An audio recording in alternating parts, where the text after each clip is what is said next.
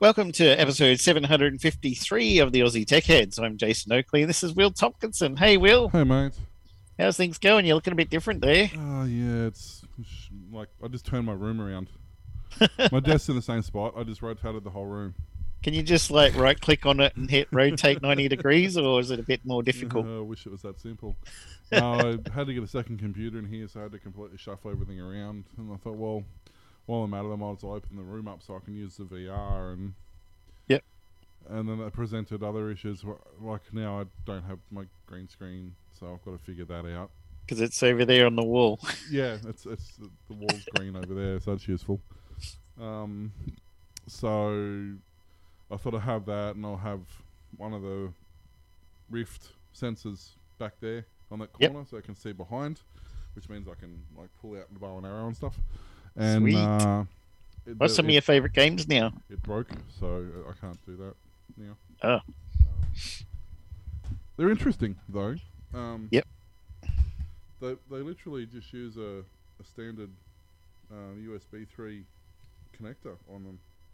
Yep. Um, and they're basically there's not a lot to them. They're, they're basically a normal camera. They've just got an infrared filter on the lens. That's that's pretty much all they are. There's nothing special about them except this one doesn't work now. Yeah, they should. They should be. Um, don't they send out infrared to your headset No, and the other controllers? way around. The um, the Rift headset, which is over here. Or is it the um, controller that sends out the infrared? Yeah, there's actually behind this panel.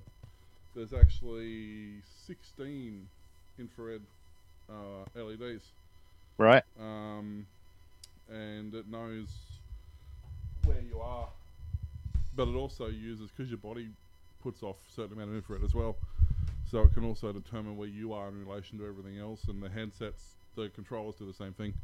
Yep. Um, it's a relatively simple idea, but it seems to be work pretty well. Except now it's broken. I haven't. Ha- well, the other reason I haven't used it is because I switched to Linux. Yes, this They said it would never happen. this episode is brought to you by Linux. Which one? Which Linux? Um, so, I've been a big fan of like Mint. Uh, I've been a big fan of Mint for a while, but they've kind of they seem to have gone stagnant in their uh, in their sort of development, even though they won Li- Linux of the Year last year. Mm. Um, but I discovered one called Pop, Popos, Pop OS. Um, incredibly user friendly, like ridiculously Windows user friendly. Yep. Um, it's insanely fast. Uh, it runs so far, even though. So Steam's got a compatibility mode where it'll try to automatically load stuff in, basically a Windows emulator like Wine, um, although it uses its own variant of that, um, and it'll try and load stuff up and um, run it natively if it can. Now there are some Steam games that are actually Linux, um have been like um, Valheim, for example, is is a native Linux game. It'll install a native Linux version. But the ones that don't, it tries to emulate Windows to run them. Um, and I haven't had one not work yet. wow, Um, this is a lot. every application I use, my OBS, my Discord, my uh, let me have a quick look. Browsers. Uh, all my browsers: Firefox, Chrome, Opera. Um, They're all synced to your yep. passwords. They'll and work the way they're expected to. Audacity. Yep. See, Audacity is another one that's actually not Linux native but works perfectly fine. Oh, Because even if you try to install a Windows program, even if it's an exe file, like I did with um, uh, Live for Speed, which is a game I play, it's purely Windows. It's a exe file. You click on and it runs. Yep. And one goes, "Hey, I know what that file does," and it handles it and runs it. Um, you were running uh, GTA V the other day. GTA Five, yeah. It goes on it. Uh, it has no problem at all. Um, and there's other stuff I'm running as well. And everything I'm running runs at the very least the same as Windows, pretty much everything I run runs noticeably better. Like I'm not talking a little bit, I'm talking a lot better. Um, you know, Stranded Deep was was one example of that, and um, uh, another game called Wreckfest, where where you have a lot of AI involved. The game tends to slow down, gets a bit framey. Not so, not not under Linux, not under this Pop OS. And didn't you say you So could far. see further with less fog in Valheim and stuff? In Valheim, without installing the HD pack, I basically had HD graphics. Nice. Like I had, I could had better clarity. I had higher, higher gamma. I had a higher frame rate. Like I think I was getting, I can't remember exactly what the numbers are, but I think in Windows I was getting something like fifty to sixty frames. Um, in this, I'm getting like I think it was 130 or something. 170 or something. Yeah, like it's ridiculous. Uh, Minecraft, um, like flying, normally Yep. would you know be a little bit. I wouldn't say kill your CPU, but like uh, your GPU, but like it would drop you down to 80, 90 frames. Yep. Um, I'm well over 250 frames. Wow. Flying, yeah. Um, and but even things like uh, OBS, which is what we're recording this on, um, it's running about as third, using about as thirds as much system resources as you used under Windows. um, all the browsers, you- you don't even have memory leak under Chrome, which is unheard of under Windows. Um, you know, it's it's ridiculous. Like everything just works. I haven't. I've got a USB mixer that I thought was going to give me grief. Not work perfectly fine. My webcam. And the best thing, Windows, Microsoft is not going to overwrite your drivers with Oh, shitty ones anymore. Exactly, and that was my, that was ultimately my main reason for doing it because I was sick of spending three weeks, three weeks fixing my computer and using it for a week before Microsoft did something to it. Um, Even if you blocked all the updates and disabled them updates yeah, and everything. exactly.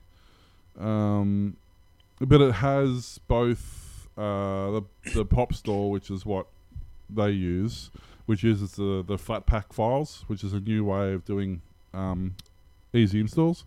Yep. It also supports the Ubuntu Snap Store, which is a similar process, but between Snap and Pop, they don't need a crackle one, but between Snap and Pop, there's like 99% of the programs you could ever want natively install onto it.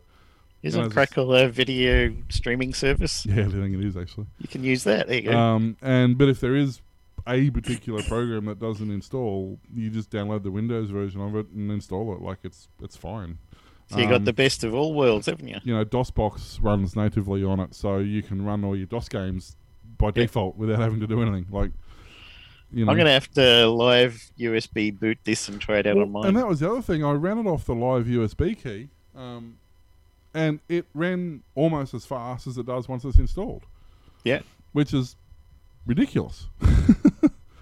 um, so yeah, I, I absolutely love it. Um, I still got a whole SSD in there that's got my old Windows 10 installed, and I haven't. After I put on 11, I haven't gone back to it, so I can just wipe that off and dual boot even at the very least. Well, I'm running this on my M2 drive, um, and it, yeah, it's like even recording in in 1080 like I am now, and having everything open with Zoom and doing all that stuff, and it's using like 10% of my my drive's bandwidth. Like it's Never seen trying. that before. So, and I haven't even got them rated now. I've got because I had two identical drives, and they were supposedly striped before, although I don't think they were. I think they were actually mirrored. Um, sorry, they were supposed to be. They were supposed to be mirrored before, but I think they're actually striped. Um, so I've got an extra drive now because Linux does its automatic own backup thing. You don't need to worry about it. So, Yep. Um, but yeah, so fast, so fast. Launching applications like launching Valheim before with all the mods we had. Yep. You know, was a thirty what thirty second, forty five second process. Yep. It's like six, seven seconds now. Wow. It's long. Like I go, So you're a Linux convert. I go launch, and then by the time I put my headset on, I sit down in front of my keyboard. It's it's there. I'm like, There. So for now, at least, um, even as I said, even though Mint for the second year in a row ran one best uh, Linux operating system, um, I've I did put a live install of Mint on prior to this and tried it for a while. I almost went with it, but then I discovered Pop, and yeah, Now, how did you come across Pop?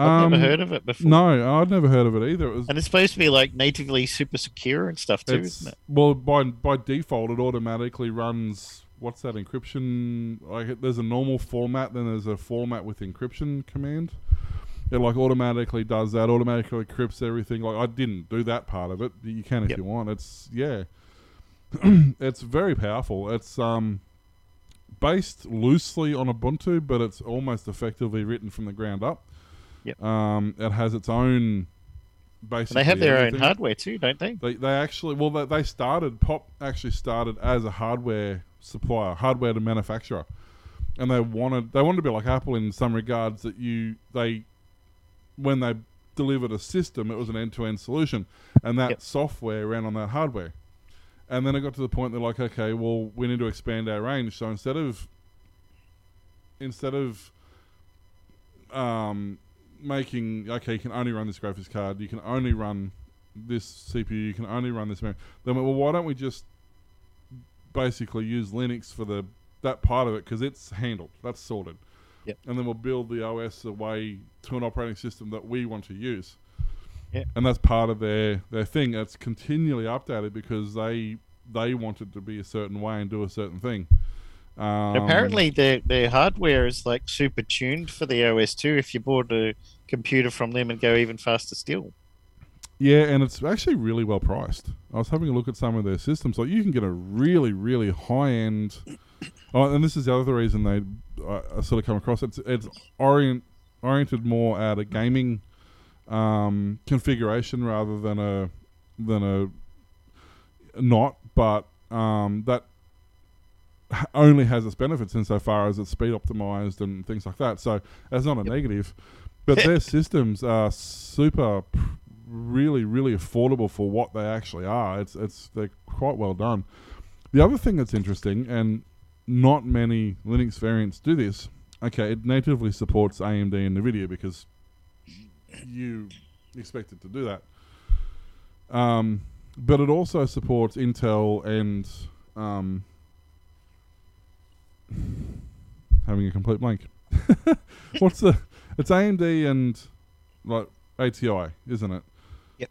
Radeon and stuff. Yeah, so that's natively supported, but they also support Intel and NVIDIA platforms, which isn't generally supported so much under Linux. Like that's a bit more of a Yeah, a rare thing because NVIDIA won't natively um, won't release their drivers because they're like that, and Intel aren't fans of doing that either. But apparently they've they actually sell Intel systems, so they must have something figured out.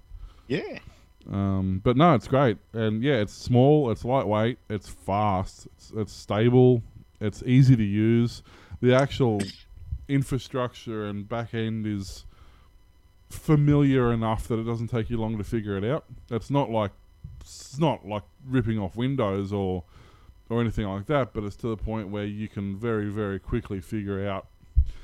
Like under Mint, It's for close example, enough. under Linux Mint, I used it for a month, and Yep. it took me almost a month to figure out how to change my backdrop. Something Mm. so simple was actually a very convoluted process. But on this one, it's right click, change desktop, done. Like it's you know, it's How it should be.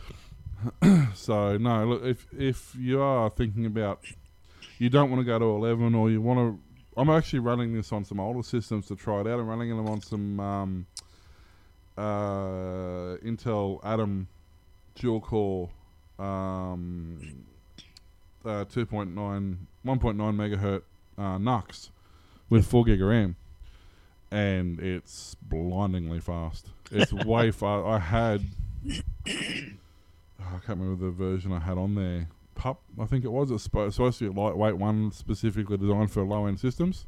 So you went from pup to pip, Yeah. pop to pop. Pup to pop. Um, and this is heaps faster. So, so far at least, um, I've had it on for a couple of weeks, and um, I can't fault it at all. Um, the only I have to thing go this weekend. and it's not really its fault. It's more that I haven't figured out how to do it yet. Is every time you go to install something or every time you want to do something, it asks you for your password, and that's part of this OS being very secure. Yep. But I'm sure there's a way that once you've logged in once with your password, you can not get it to do that because it's just so frustrating. um, especially for the window you're doing something. The one thing that's a little bit weird and takes a bit of getting used to when you launch an application, whatever, if you've got multiple monitors like like I do, whichever mouse, whichever monitor your mouse pointer's on, is where it'll launch that window. Yeah. So if you've got your mouse pointer on one window and you launch an app, and you launch another app on the same window, but a pop up comes up and says, "Hey, enter your password" or something, you won't necessarily see it because sometimes it can pop under the other thing that's there. Mm. So that's one probably the the closest thing I have to a complaint about it. You probably disable that somewhere too. There would be a way to do it. Yeah, I, I haven't really looked into it yet. I've been spending the last couple of weeks setting it up and honestly expecting just super painful experience because it's Linux and that's what you expect.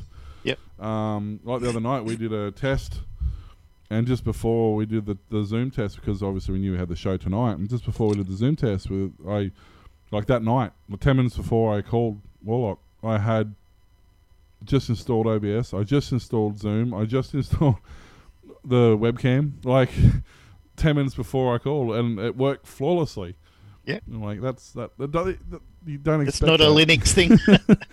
You, especially anything USB, you expect to have grief with. But I just No. plugged in just before I rebooted my computer before the show. I plugged in my what was my external backup drive on the other system, or sorry, internal backup drive, so I could copy my files across and put in my videos so I don't fill up my hard drive. Um, and I thought it was going to give me grief as well because Linux.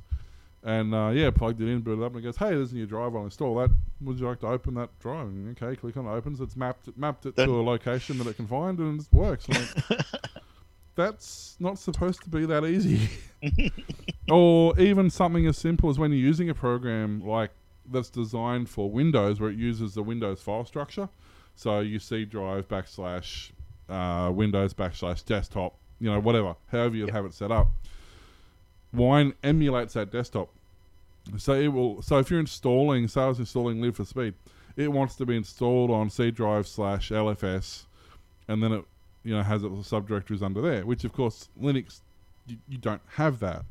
Yep. But Wine emulates it so nicely that it doesn't even know the difference. He goes, "Oh, you want to put it under C drive? But yeah, okay, no worries. Here, I'll create a drive for you, or create a fake drive for you, and install it to that location." And then when you go to the file manager later and you want to find it, you just type in LFS or OBS or whatever you want to type in, and it comes up under, you know, wherever the actual location is. But that's kind of irrelevant because when you click on it, it just launches, and then when you go to load a game or load a file, it goes back to your Windows file structure again. so it knows the difference. You know, it knows what you're trying to do, and that's always been an issue traditionally. Uh, something like OBS, for example, when you've gone to load your your, your photos, Yep. you go, oh crap, they're under they're under Dev SDA one. Uh, you know, you've had Yep. to try and think about where the file location is. Real. Yeah, but now you go, oh, they're under C drive backslash pictures. There they are. Look. So yeah, no, it, it's I'm I've become quite a fan very quickly actually. That's crazy cool. Mm. Yeah, I was thinking of putting on my um, server since I've got it going in the lounge room with all the um, game servers that we only really play one anymore. Um, Pi-hole, which was made for Raspberry Pi to block ads and stuff for computers. You can just put that on any Mm. Ubuntu or other Linux server and um, block all the ads and stuff without having to have ad block. And then you load a page that says, "Oh, we can see you've got ad block installed. Click here to let us show you ads," which you don't want to do because then the whole screen just fills up with crap. I think Yeah. I might set that up this weekend. It's a and really interesting concept actually. It's really surprising the way it works. Yeah, Don't you just set your your uh, DNS to it, don't you? And it yeah. yeah, and it And you can set else. that in your modem to anytime somebody connects like they used to do, just Mm. goes sends the DNS queries to that server instead of through your modem and out to your ISP or And okay, I guess it probably does technically slow down a little bit, but it'd be so minimal you wouldn't even notice it. Yeah, not on a it's not like it's network. passing the traffic through there. It's just pinging it to find out what it needs to do with the traffic. Yeah, It'd be different if you're, you're doing it as a firewall or something like that. You, then you you do notice a slowdown. Yep. But- and because all your phones and everything will connect through, get their connect Mm. time next time they connect to uh, the DHCP server at home, you'll say, "Oh, we'll send the queries to that server for that as well." So everything in the house is just going to have no more ads, Mm. and that'll make that stuff run faster because you're not waiting for this big video ad to That's preload and then start playing while you're trying. And apparently, it um, I think they also said it can edit out the uh, YouTube ads, In the app. pre rolls and stuff. Hmm. Yeah. Or if you just go to YouTube.com, Yeah, I was doesn't gonna say it would work in the browser because that's how AdBlock works effectively. It effective, it's effectively a DNS redirector as well. But um, it'd be interesting if it works in the app as well.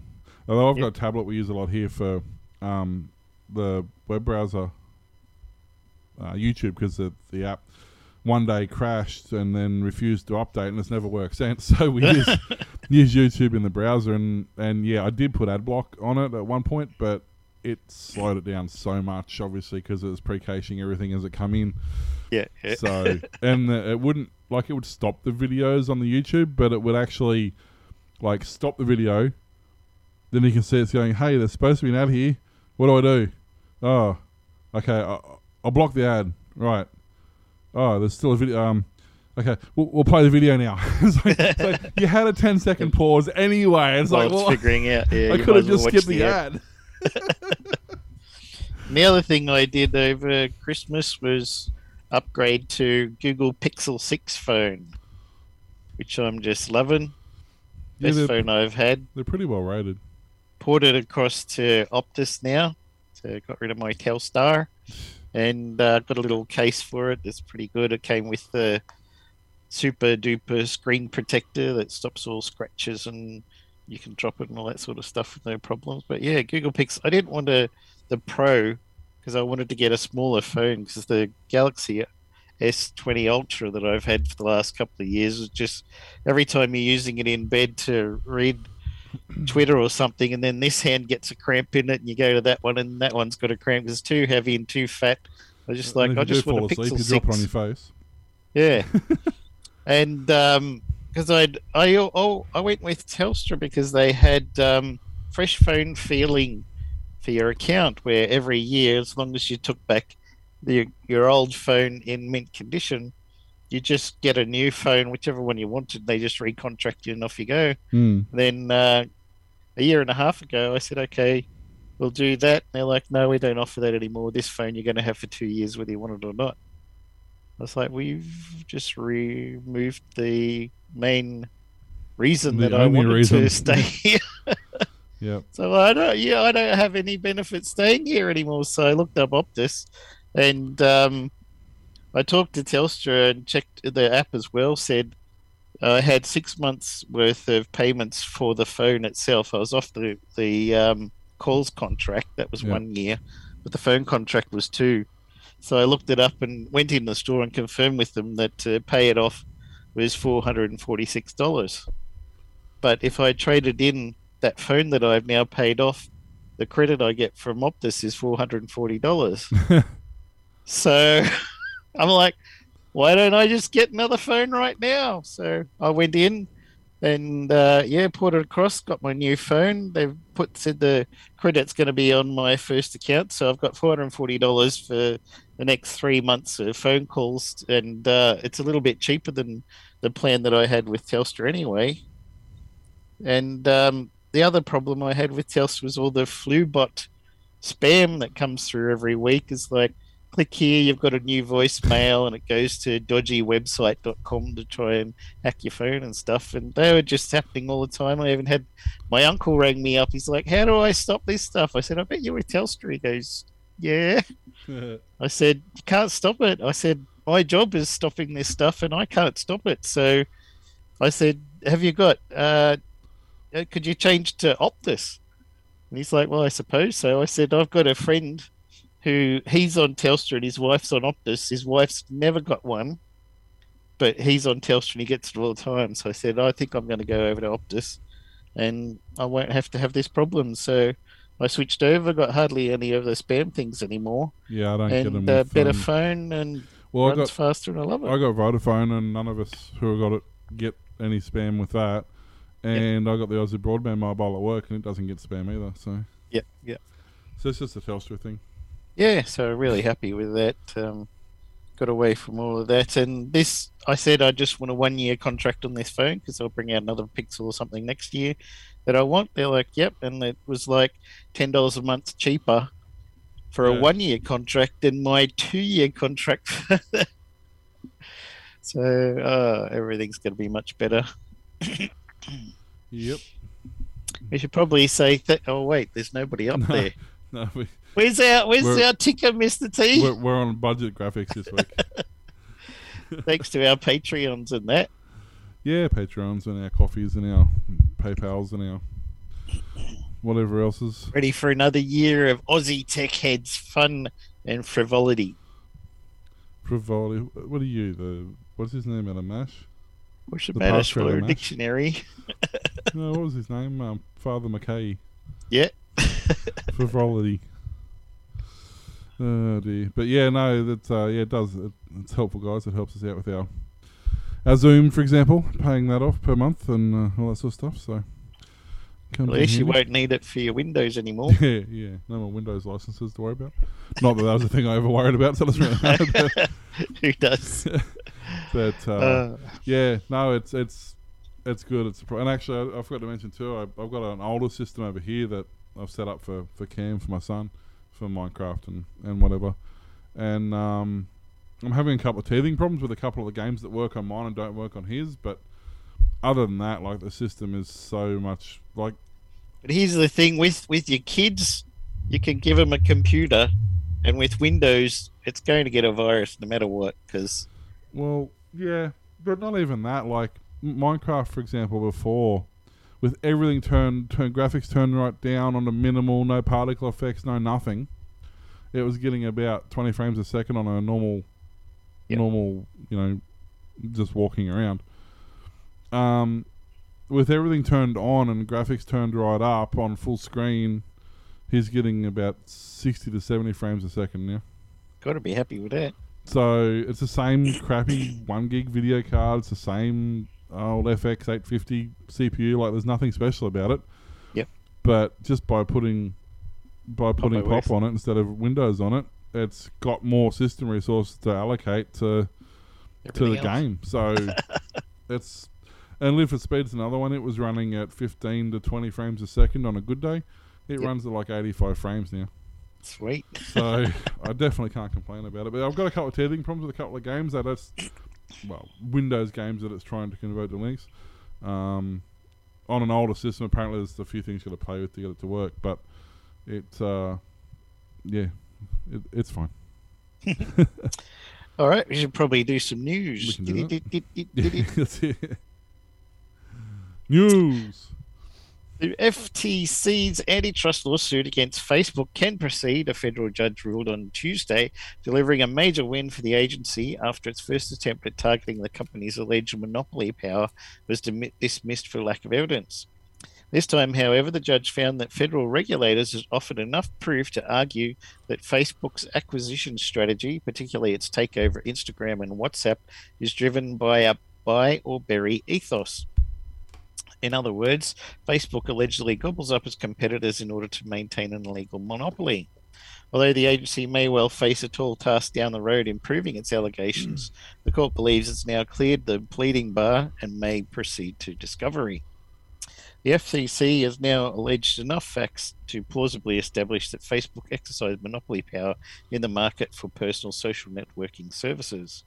Federal, re- federal regulators contend that Facebook acquired Instagram and WhatsApp only because the apps posed a competitive threat to the company, pointing to a 2008 email from CEO Mark Zuckerberg in which he wrote that it is better to buy than compete. Boasberg found that the FTC offers enough evidence to argue that Facebook acquired Instagram WhatsApp in order to neutralize actual and likely future competition. In the amended complaint, FTC lawyers asked the judge for remedies, including potentially forcing Facebook to spin off Instagram and WhatsApp into separate divisions. Traditionally, winning an antitrust case is turned on proving that a company's dominance hinders competition and raises prices for consumers or limits consumers' choices. Um, yes. I mean, they have a little bit of a hard case to prove with Instagram, but they can certainly prove it with just about everything else. What was the other one they did? Um, bloody Periscope or something. They bought it and sh- basically shut it down, and All right. you know, there's a few stuff. So yeah, I don't think I'll have too much of a hard time with that one. No. But I mean, it's been working for Apple for years, so you know. yes. They're still buying stuff where up, do you where do you draw the line? You know, like, and what did somebody buy? They basically bought out Blueberry, uh, BlackBerry, and Blueberry, BlackBerry to shut them down. You know, so. yeah, it's completely dead now. They've announced that. Mm. So well, place knows? companies that have uh, Meta, Facebook has purchased, taken over. Oh, yeah, 92 of them. it's ridiculous. 92. And it's not like they're, you know, they're, they're not even doing it. Parakeet Connect You, Friend Nicely. Feed, Octazen, Divvyshot, Friendster Patents, Share ShareGrove, see the new, Nextstop, Hot Potato. Um, is it Oculus or the new uh, Facebook VR, whatever it is? It's all powered by Meta technology. Yeah. So, yeah, knows? Beluga, Daytum. Some most of these I haven't even heard of. Gowalla, Caffeinated Mind, Glancee, Lightbox, Acrylic Software, Hot Studio, Sports Stream, Center, Oculus, of course. So, the uh, speaking of Linux Mint, Yep. it's reverting Firefox to Mozilla config after partnership signed. Oh, Uh, Mozilla and Linux Mint have signed a partnership that will see Linux distribution dump its customization of the web browser in favor of rolling out the defaults chosen by Mozilla. In the past, Linux Mint used its own default settings and configured Firefox in a specific way. This configuration is abandoned to go back to Mozilla defaults, distribution uh, founder said. Among the change will be the default start page no longer pointing to a page controlled by Mint. Uh, search engine switching from Linux Mint search partners including Yahoo and DuckDuckGo to Mozilla search partners including Google, Amazon, Bing, DuckDuckGo, and eBay. Why don't you just leave it on DuckDuckGo and just like agree it that's what you're going to use? eBay's a good search engine. That's one of my favorite. Yeah, it's like Amazon. I was marking around, and slightly off topic, I was marking around in my Chrome browser the other night um, to change my uh, de- default search page to DuckDuckGo because Google annoys me. Um, and there's a list of like, hang on, I'll see if I can manage search engines. So its default ones that you can use is Google, DuckDuckGo, Yahoo 7, Bing, Ecosia, which I've never heard of. But then all these other ones that lets you just activate. tchannel.ch, ABN lookup, AliExpress shopping, Amazon, Amazon.com.au, answers. like, there's, there's hundreds, lit- literally hundreds of them. I'm like, why would anybody set any of these to their default? Facebook, Snoops, like, Whirlpool. like, yes, because you want all these to be default search engine. Oh, I think we mentioned um, Ecosia before, the search engine that plants trees. Every time you use it, they No, plant right. trees from. The problem is their searches are garbage. Uh, I think um, they uh, it's potentially a intentional ploy so that you don't use it uh, because there's a lot of stuff that doesn't come up in there. Um, but uh, yeah, so uh, patches from Mint upstream distributions Debian and Ubuntu will be dropped. The relationship between Mozilla and Mint is commercial and technical, with hopes that Mint users will be able to update the browser from within Firefox, similar to how Windows users do, rather than needing to use the distribution package. so this comes back to the whole thing that Mint's basically a, becoming a mainline version of Linux, and they have to streamline some of their things. Yeah. Um, one of the other issues they were having is because they were using a customized version of Mozilla, and this is one of the main reasons I didn't want to use Mint, is Thunderbird, which is what I use for our email client, um, which is Mozilla, but it st- had issues with integration with it because it was a customized version of Mozilla. And Thunderbird was a little bit flaky occasionally. ah, So that was one of the things that kind of turned me off Mint a little bit. But yeah, so basically, um, the transition is due to happen in the new links link Mint distributions due later this week. Um, initially, the only noticeable difference will be the search engine will change in Firefox.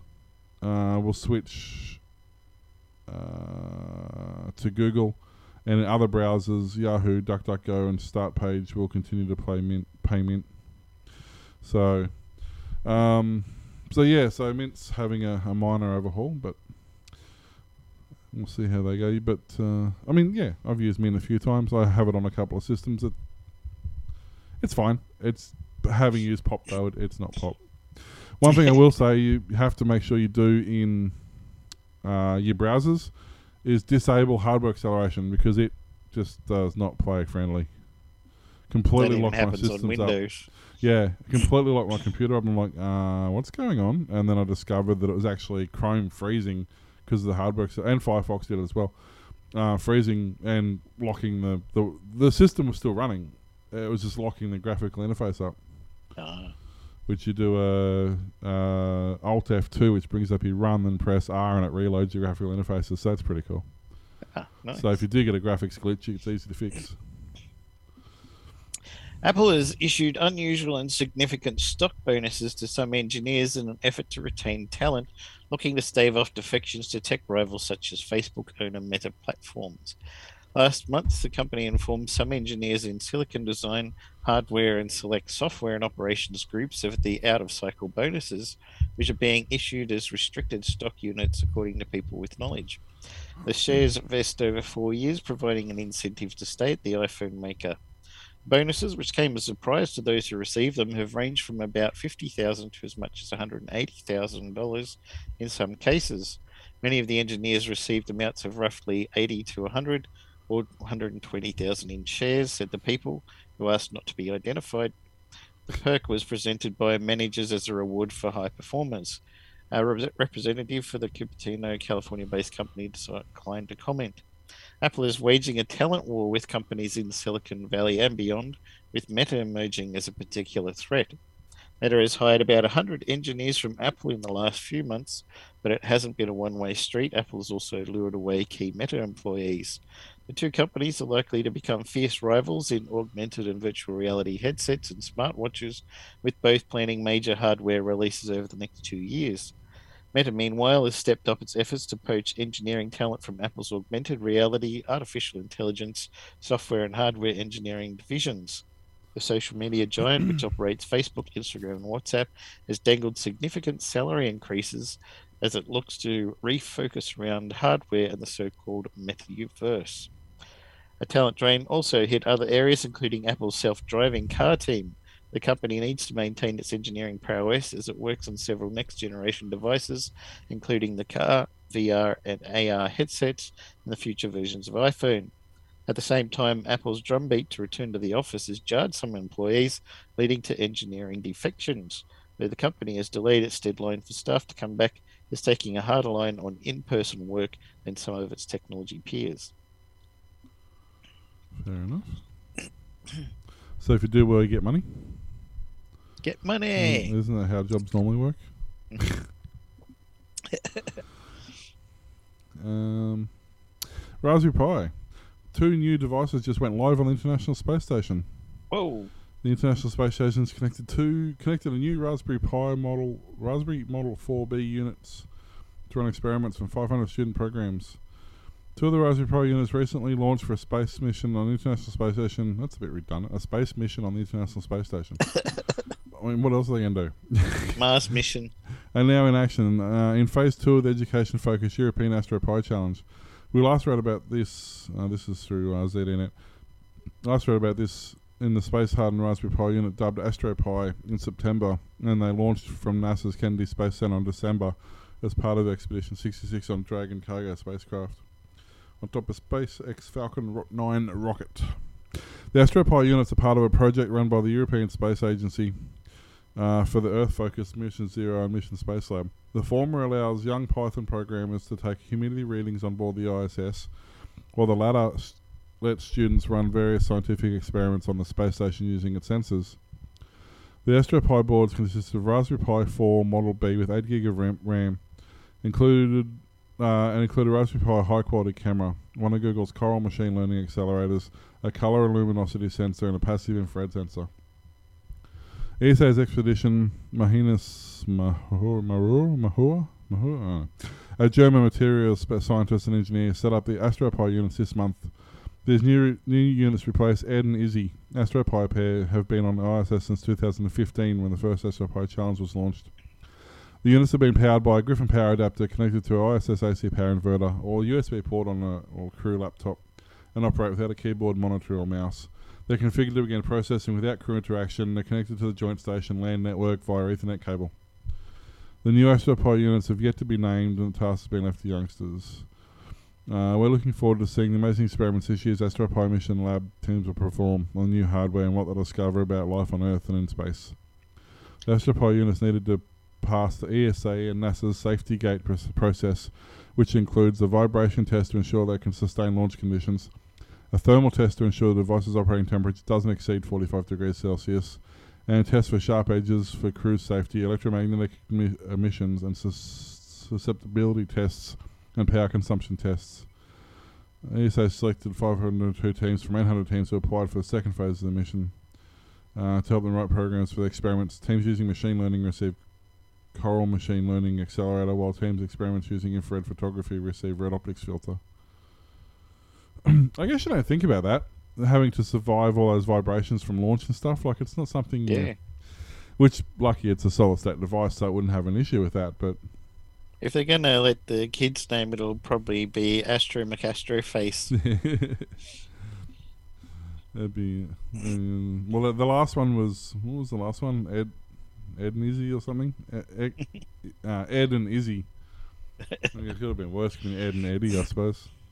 Ed, Ed and Eddie. Itchy and We should also say that the James Webb Space Telescope is up and it's completely folded out and uh, ready for 20 years of service because the um, rocket that took it up there did such a good job that they're going to get 20 years out of it when they thought they might get a bit less.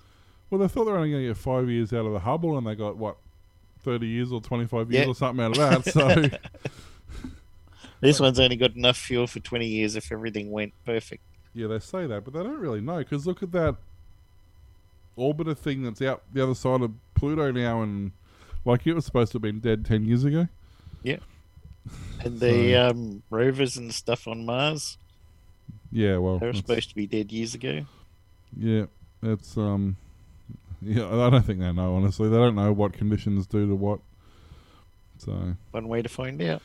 But yeah, I'm, I'm, my only slight concern is you're allowing a device to t- read all the sensors on the space station for public access. Yeah, what could happen I'm not- if they I'm- hacks it? Not quite sure if that's ideally the thing to be doing, but okay. They're all read only. yeah. Till somebody finds a way. Scammers in a few big Texas cities have been putting fake QR codes on parking meters to trick people into paying the fraudsters. Parking enforcement officers recently found stickers with fraudulent QR codes on pay stations in Austin, Houston, and San Antonio. San Antonio police warned the public of the scam on December 20, saying that people attempting to pay for parking or using those QR codes may have been directed to a fraudulent website and submitted a payment to a fraudulent vendor. Similar scams were then found at Austin and Houston.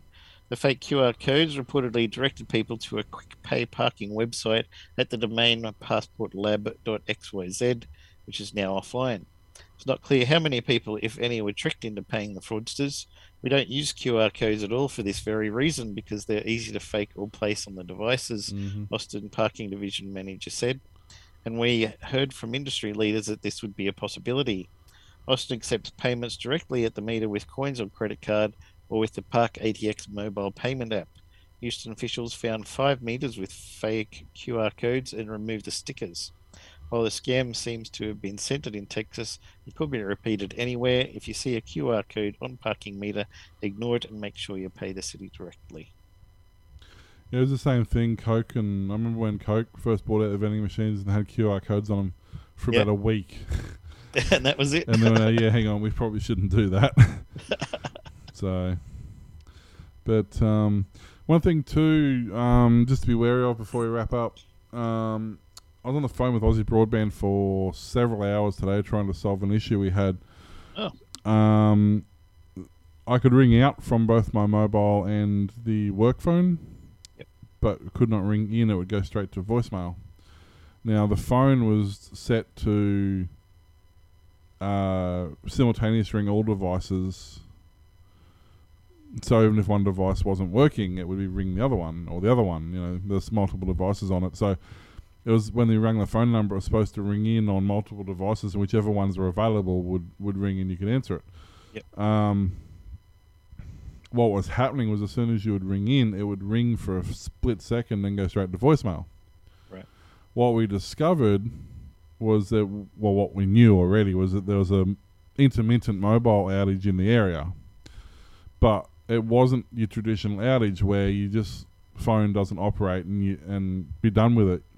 What was actually happening was the phone was ringing for a fraction of a or the mobile was ringing for a fraction of a second before it technically answered and then hung up. So what was happening on the uh, the main phone line was when it was ringing in, as soon as the mobile detected the call, it would technically answer the call and hang hang up straight away. But because it's answered the call, it would stop any of the other phones from ringing. Oh, no. And we spent ages trying to figure out what the hell's going on. Because when you actually rung the phone, it wouldn't ring long enough to know it was ringing. You just Yep. thought it was going straight to voicemail. But anyway, after like yeah, three hours or something like that to tech support, we we figured out well let's isolate every phone individually. And it wasn't until we took the mobile off the network or off the the chain of devices that the problem went away. But even then, we couldn't figure out why because it was happening so quickly. There was no indication that that was the issue. Ah, crazy. But the pho- the mobile would ring if you rung the mobile directly, but it wouldn't ring if it was being transferred from the trunk line. Ah, okay. So that's something to be aware of. If you have a phone that's you're diverting simultaneously to multiple phones, and you have mobiles in that in that chain, very, very, very, very rarely, but it does happen. The network freaks out and and fails, and you can't you know, like you have intermittent like we're having today with the mobile intermittent service. But when it wasn't working, it was working enough to screw everything else up. Ah, gee. So yeah, that was a whole lot of fun. the only time I'm like, it's been really quiet lately, and today I'm glad it was really quiet because like we didn't have a phone for so long that I'm kind of glad it was quiet, so I didn't miss any calls. Yeah. So that was fun. So yeah. Um, You got any more stories? No. I'm finished. I don't. That's it. I don't. Alrighty, thanks for listening to the Aussie Tech Head Show, the first for 2022. Yay! Woo! We can be found at Facebook, Twitter, YouTube, Patreon, and Ko-fi. Email us, Will or Warlock, at aussietechheads.com.au and go to aussietechradio.com, 24 7 playback of tech related shows. See you next time. Bye.